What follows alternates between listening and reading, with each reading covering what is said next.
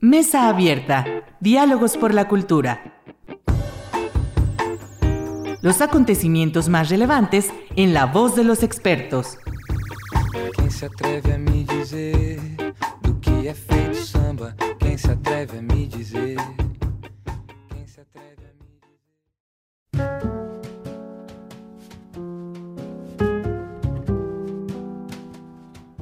¿Qué tal? Muy buenas noches. Bienvenidos a su programa Mesa Abierta, Diálogos por la Cultura. Soy Irlanda Godina para Radio Universidad Autónoma de Aguascalientes.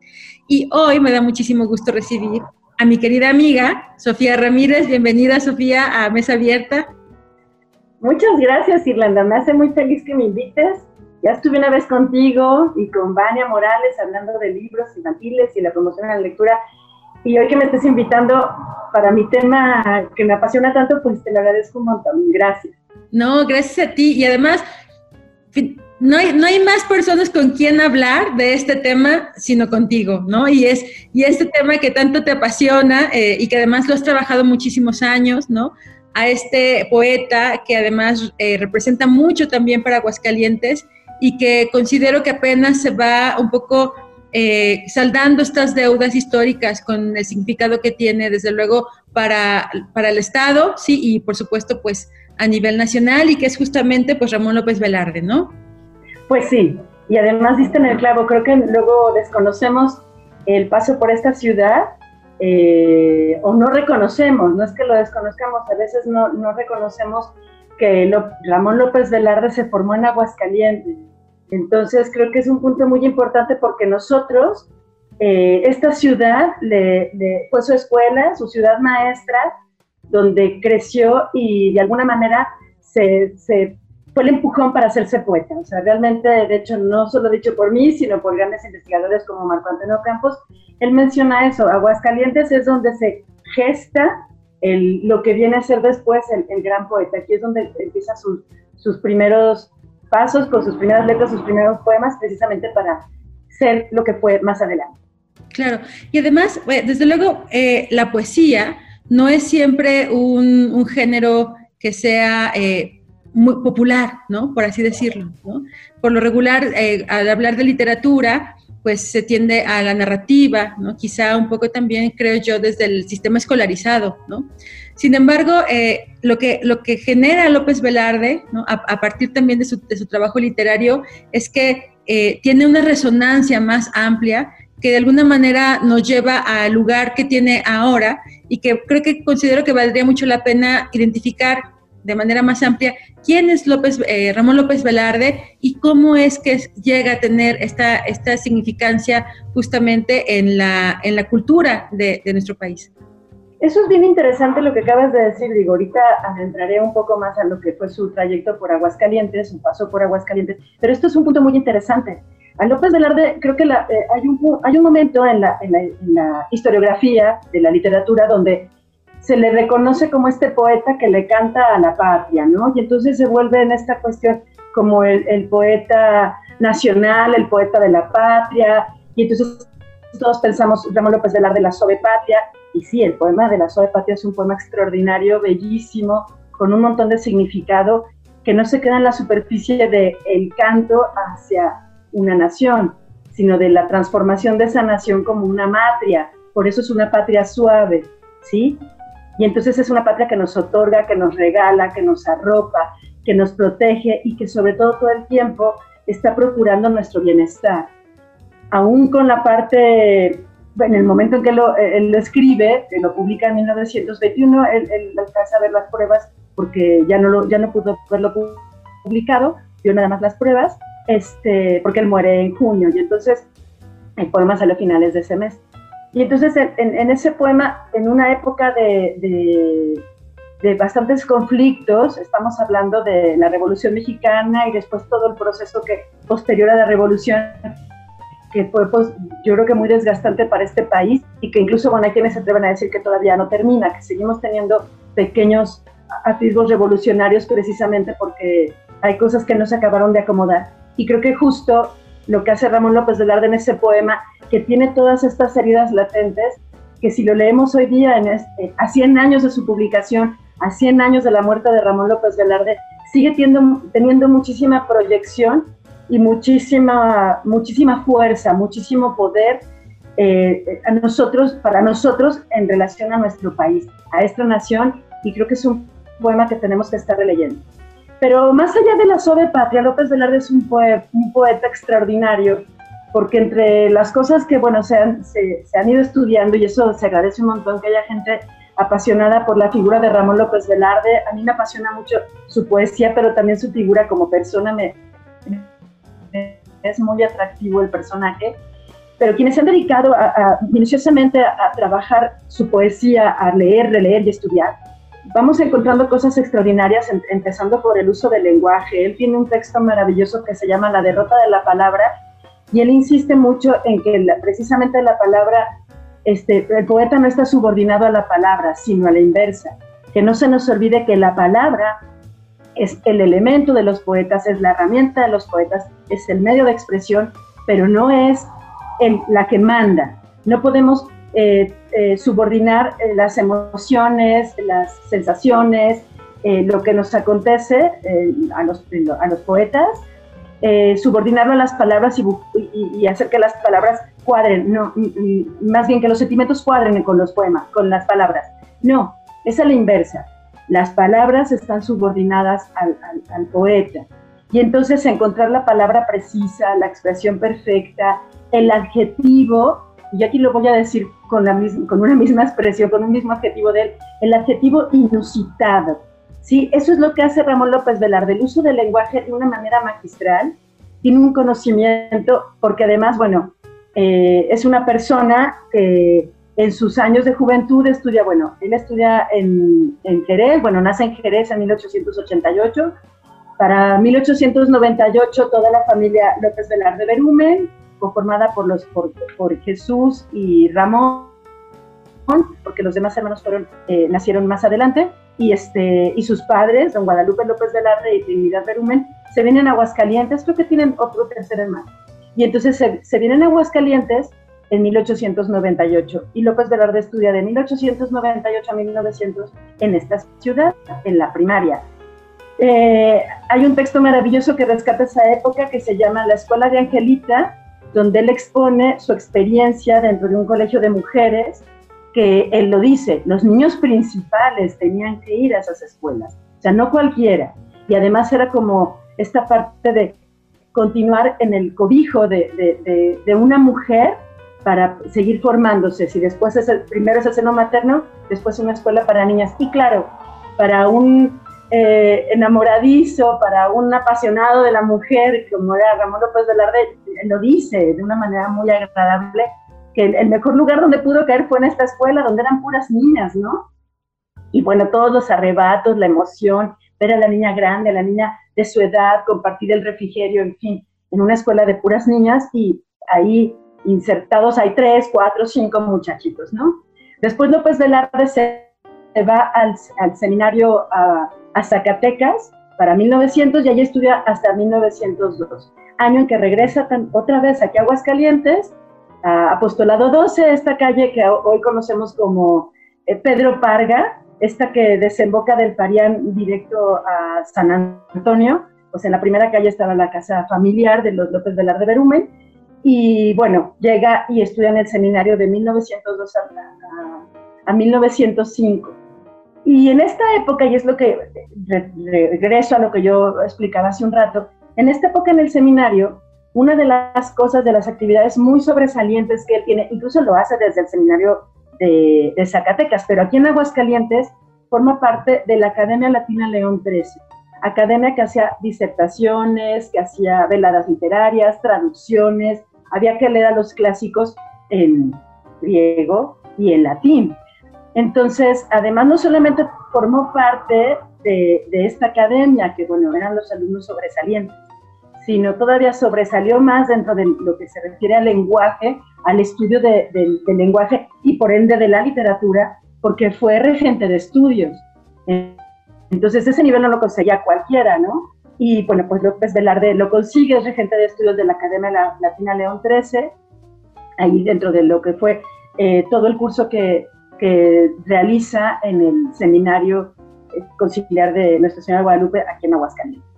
Después, y, eso, bueno, lo, hago el paréntesis y regreso a lo que decía hace un momento. Finalmente tiene conocimiento del lenguaje y entonces sí, realmente es, una, es, es un estudioso de la lengua, conoce la raíz, conoce los significados, conoce las connotaciones y entonces precisamente de manera magistral puede jugar con las palabras y hacer unos poemas extraordinarios jugando con adjetivaciones bastante particulares. A mí me gusta mucho un poema que se llama El Minuto Cobarde y es bellísimo de entrada desde el título, es Minuto Cobarde. Eso me parece como extraordinario y después todo el desarrollo de este minuto, que es además un poema que le dedica a su amigo Saturnino Merrán, eh, en, el, en el transcurso de ese minuto cobarde es precisamente la cobardía del poeta de tener que enfrentar que ya no puede regresar al paraíso perdido de la infancia, aquellas cosas que lo dice, aquellas cosas que me hicieron bien. Ya no, porque si bien lo puedo hacer, yo ya soy otra persona con otros intereses, con otra visión del mundo. Entonces, al regresar con esta nostalgia que pesa de no poder recuperar y entonces eh, sí poder ver la, la parroquia, lo que dice el ave moderada, las aguas vivas, sí, pero ya mi visión es otra. Y entonces recuperar todo eso ya es muy difícil porque yo ya dejé Jerez, ya dejé esa infancia, ya no soy este, ese aturdido mozalbete y ya estoy viendo la vida desde otra perspectiva. Entonces, jugar con el minuto cobarde me parece una cosa preciosa. Después López Velarde eh, termina sus estudios en el seminario y hace sus exámenes de, de revalidación para ingresar al Instituto de Ciencias, hoy la Universidad Autónoma de Aguascalientes, justo, bueno, donde está ahora el Museo Nacional de la Muerte, en ese edificio era el instituto, y ahí estudió dos años.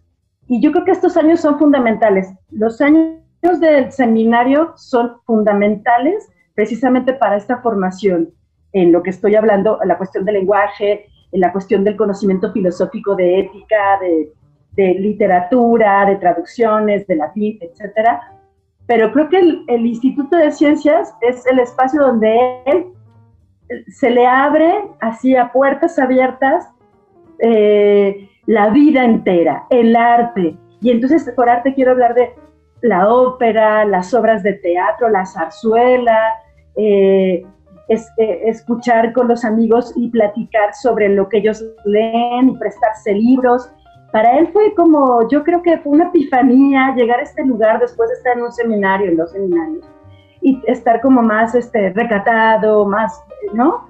Y llegar a, este, esta institución donde se topa con una persona que yo creo que es, fundamental para su, para su crecimiento. Ojo, sí quiero aclarar algo. López Velarde ya tenía una vena poética. O sea, no es que aquí le diga, lo hicieron, lo hicimos poeta en Aguascalientes, no.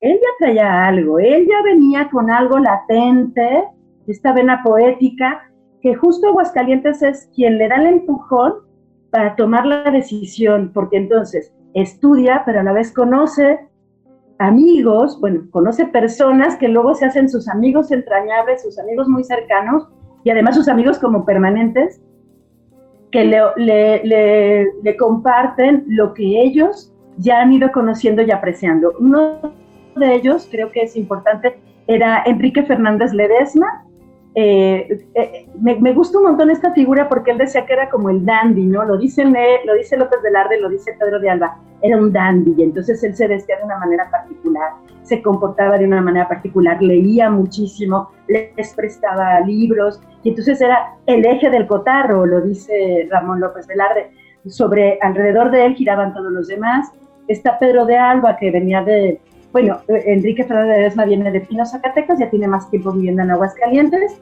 El que viene a estudiar de San Juan de los Lagos, directamente a estudiar la, preparatoria al Instituto de Ciencias, es Pedro de Alba, con quien también establece un vínculo y una sólida fraternidad, como él lo menciona el propio Ramón. Y bueno, también está José Villalobos Franco y también aparece en esta época Eduardo J. Correa, que por supuesto era mayor, que ya era un editor, que ya estaba con sus publicaciones periódicas, con sus revistas literarias, pero al final era una figura admirable que ellos lo, lo buscaron, se acercaron, él de alguna manera los alienta, los certifica y este, los apoya cuando en esta aventura literaria que se llama Bohemio, una revista que ellos publican eh, pues sus primeros pininos en relación a la literatura. Y, este, y son este grupo de, de amigos que eso, buscan su propia, el metal de su propia voz, como bien lo dice López Velarde. Oye, Sofía, y podríamos decir que, que López Velarde no hubiese sido quien, quien fue, justo eh, sin haber conocido, si no hubiese conocido a todos estos personajes con los cuales se relacionó y que además pues también eran figuras notables, ¿no? Porque desde luego cada uno de, de estos nombres que tú mencionas pues era desde luego erudito en, en, las artes, ¿no? En lo clásico eran eh, figuras universales, ¿no?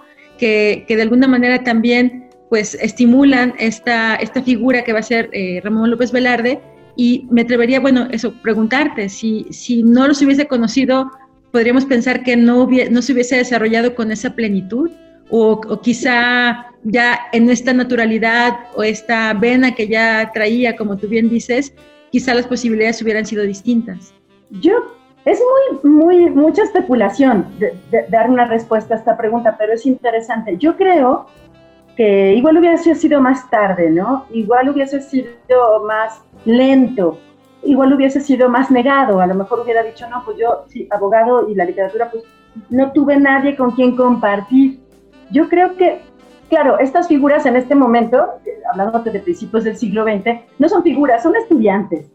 Y yo creo que, bueno, yo siempre lo digo, yo cuando, cuando estudié la universidad aprendí mucho de mis maestros, con todo respeto, claro, por supuesto, pero yo aprendí muchísimo de mis compañeros, yo aprendí muchísimo de los libros que llegaban mis amigos y me decían, léate esta novela, y aquí está este poeta. Yo aprendí muchísimo de, de, de esto, de lo que nos íbamos compartiendo entre nosotros, más allá de lo que tuviésemos que estudiar. Y yo creo que justo eh, coincidió en un momento fabuloso eh, López Velarde con estos, y ellos también, por supuesto, porque claro, después más adelante sabemos que Pedro de Alba se hace médico y además es diplomático y es una figura en la cultura mexicana muy importante. Enrique Fernández Ledesma escribe un solo, un solo libro de poesía, pero escribe unos cuadros eh, y crónicas y cuadros del siglo XIX, del principios del XX, bellísimos, tiene una manera de, de relatar preciosa, entonces este, sí, mm, y luego su hermano, pues este gran pintor, también escritor, en fin. Creo que sí, en este momento la feliz coincidencia permite que todos puedan crecer. Es claro, por supuesto, que lo que trae López Velarde, Ramón López Velarde desde el interior, desde sus intensidades corrosivas, justo es lo que pues precisamente hace que los deje pues atrás desde el plano literario, desde el plano poético, incluido Eduardo J. Correa. Eduardo J. Correa es que tienen una eh, serie de cartas de correspondencia que, ellos eh, realizan entre ellos y Eduardo J. Correa le, hace consultas y le pide que le, que le haga observaciones a sus propios poemas al muchacho, al muchacho veinteañero, al muchacho de 18 años, el, pues ya el connotado editor, abogado, escritor, le pide que le revise. Entonces estamos hablando, sí, que López Velarde traía otra, estaba, está hecho de otra madera, para quedar claros, pero sí creo que la feliz coincidencia permite el fortalecimiento de precisamente y del desarrollo de su vena poética, de su intención por ser escritor. Sí creo que el mundo, el destino, confabula a su favor, llegar a Aguascalientes, toparse en este contexto, hacer amistad con estos amigos y entonces eh, viene la trascendencia. Es, es, maravilloso verlo cómo va creciendo, cómo uno va leyendo los primeros poemas y después tomar, toparse con los libros y llegar de, desde La sangre de botas o sobre el son del corazón. Estamos hablando de cosas, eh, de una continuidad y de un crecimiento extraordinario, de tener poemas muy románticos, poemas modernistas a, a poemas modernos totalmente. Entonces yo creo que sí, eh, este país debe de mirar hacia Ramón López Velarde, los investigadores, pero no solo los investigadores, los lectores deben de voltear a, leer a López Velarde porque no solamente Ramón López Velarde es la suave patria. E incluso sigue muy bien la sentencia de Baudelaire que dice, sé poeta aún en prosa. Precisamente encontramos grandes poemas en toda su prosa sí creo que debemos de, en este centenario, el mejor homenaje que podemos hacerle a Ramón López Velarde es leerlo, disfrutarlo y, leerlo.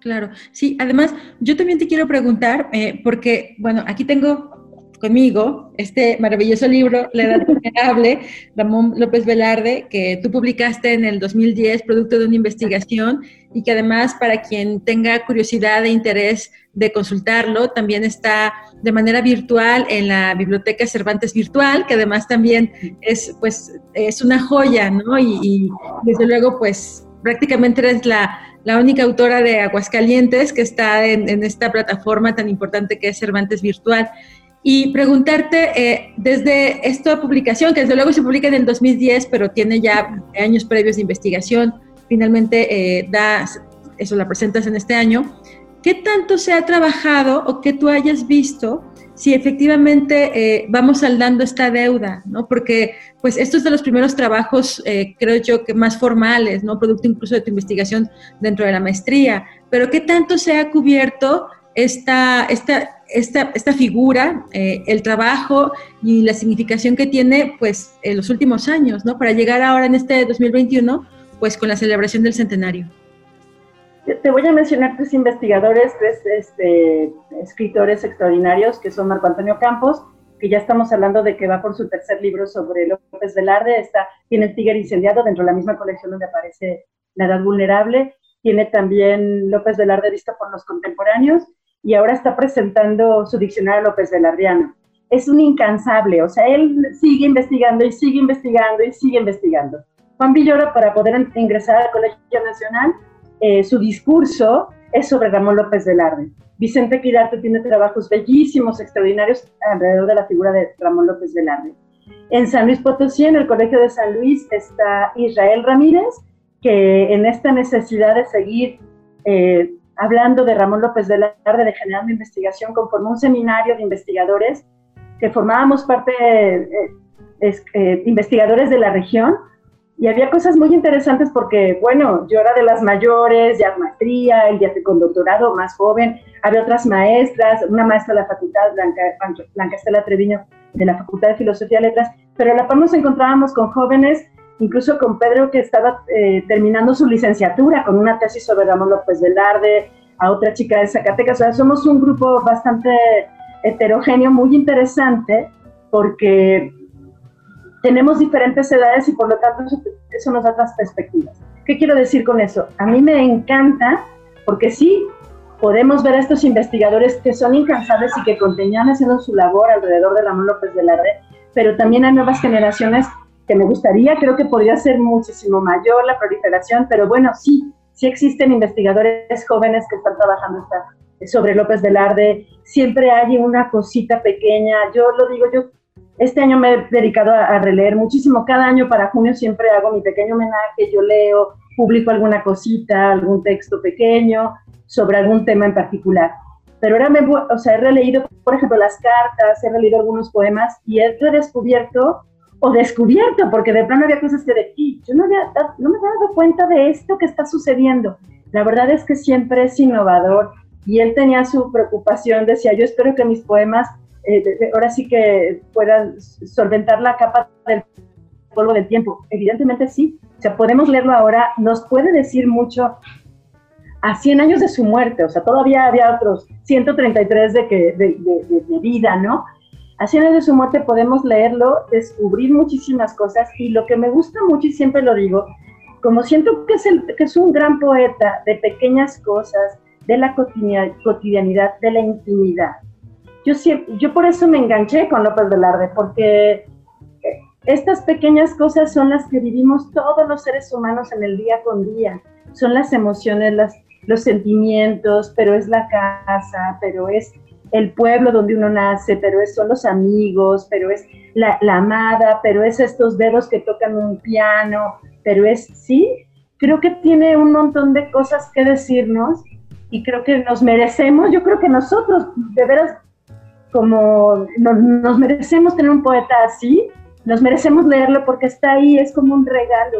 Entonces yo sí creo que, que vale muchísimo la pena hacer un, un hueco en nuestras lecturas y si no hay lecturas, precisamente entonces enfocarse a leer a Ramón López Velarde y, y eso, estar con ojos con la intención de ver qué me va a decir, porque estoy segura que uno, por lo menos un poema, algo le dirá a cada uno. Claro, sí, sí, sí. Pues Sofía, muchísimas gracias. Ahorita que haces la descripción de la poesía de Ramón López Velarde, pensé, de hecho, en tu poesía también. Entonces sentía que te estabas describiendo, porque sí, es, también una poesía muy hermosa, muy cotidiana y, muy cercana y muy íntima, ¿no? Entonces eh, te escuchaba y hacía estas, estas semejanzas. Y bueno, se nos acaba el tiempo, te agradezco muchísimo que nos acompañes. Hay otros temas que me gustaría abordar, ya te voy a buscar para que sigamos hablando, sobre todo, bueno, pues desde luego es el centenario y todavía queda de, junio a, diciembre, porque está todo el tema de Saturnino Herrán también, que me parece muy importante resaltarlo. Y entonces, pues ya te, te, invitaré nuevamente para hablar y sobre todo, pues esto, eh, socializar más y difundir, divulgar más el quehacer poético y además, desde luego, pues este trabajo eh, que has realizado con Ramón López Velarde y desde luego, pues un, un, tema que te apasiona, no de ahorita, de muchísimos años, que eso también hay que rescatar, ¿no? No es este, a partir de una conmemoración ni, ni nada por el estilo, es algo que, que, siempre has trabajado, incluso pues ya desde más de 10 años, ¿no? Este, no solamente, la publicación es el resultado de un trabajo previo. Y yo te quiero decir algo que me parece interesante ya nada más para terminar. Eh, Marco Antonio Campos dice una cosa bellísima, dice que si bien López Velarde no nos dejó ramas de un árbol genealógico porque no tuvo hijo, sí dejó un país de árboles, porque los poetas que más nos gustan contemporáneos, mexicanos, estamos hablando de José Emilio Pacheco, Francisco Hernández, el propio Marco Antonio, Eduardo Lizalde, ellos son producto o son hijos de esta tradición literaria, de esta tradición poética que nos hereda Ramón López Velarde. Entonces, cuando dices esto, sí, todos abrevamos y todos somos parte de este, de esta, de este eh, árbol que nos pudo sembrar en todo México, en este país de árboles, con tantos poetas tan extraordinarios. Así es, ¿no? Y donde desde luego estás tú. Muchísimas gracias. Y muchísimas gracias también a quienes nos escuchan a través de Radio Universidad, a quienes nos siguen en nuestras redes sociales, Mesa Abierta, Diálogos por la Cultura. Nos pueden encontrar en YouTube, en Spotify y también en Facebook. Y desde luego también muchísimas gracias a Checo Pacheco, quien nos apoya en la edición de este programa. Que tengan buenas noches y nos escuchamos la próxima semana. Hasta pronto.